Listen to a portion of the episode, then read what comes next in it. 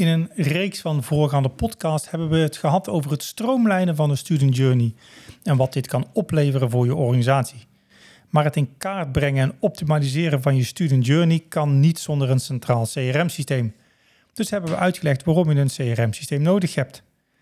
We snappen dat je enthousiast bent geworden en direct aan de slag wil met het verbeteren van de student journey met een CRM-systeem.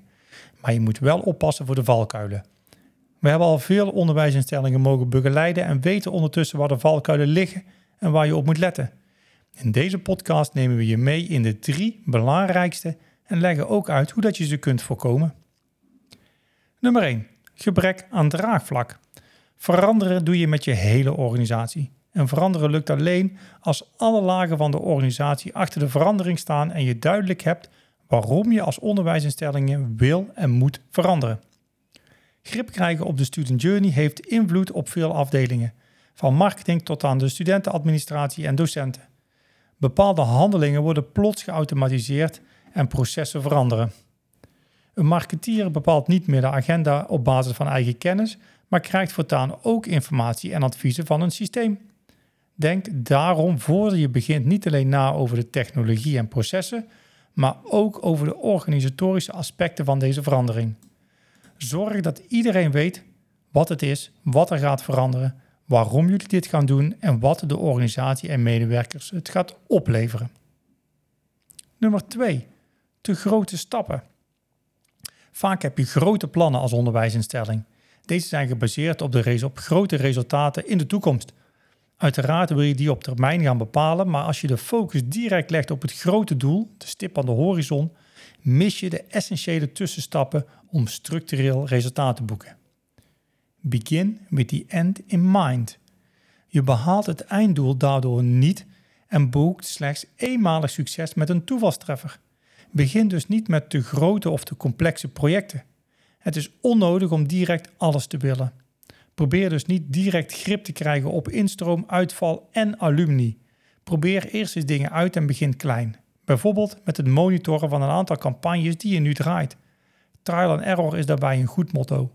Sta ook toe dat je bepaalde ideeën test en dat ze dus ook kunnen mislukken. Dat is niet erg. Van fouten kun je leren en zo de volgende stap weer verbeteren. En kleine stappen zetten betekent meestal ook dat de mislukkingen minder groot zijn. Zo, blijf je zo blijft je project behapbaar, kun je eerder bijsturen en is de kans op slagen aanzienlijk groter. Nummer 3. Te weinig interne afstemming. De verschillende afdelingen van een onderwijsinstelling zijn radartjes in een groter geheel. Zonder de juiste samenwerking loopt de machine vast. En als de machine vastloopt, kun je je processen niet meer optimaal inrichten.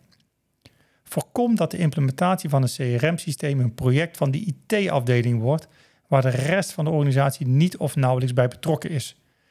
De rest van de organisatie heeft dan ook geen gevoel bij het project, weet niet wat er speelt en zal het nieuwe systeem dan ook niet omarmen. Met als gevolg dat, meer, dat je meer energie kwijt bent en eigenlijk nog steeds geen grip hebt op de student journey. Het is belangrijk dat je met alle collega's uit de hele organisatie gaat samenwerken aan de optimalisatie van de student journey. En betrek ook eventueel relevante externe partijen in een vroeg stadium. Alleen door het delen van kennis kun je de student journey goed inrichten. Breng dus kennis en expertise uit de hele organisatie samen. In een reeks van podcasts hebben we jullie laten horen wat, hoe je als onderwijsinstelling kan groeien als je meer grip krijgt op de reis van de student. De student journey is het middelpunt van je organisatie. Waardevolle informatie ligt vaak verspreid over verschillende systemen in de organisatie en processen van verschillende afdelingen zijn vaak onvoldoende op elkaar afgestemd.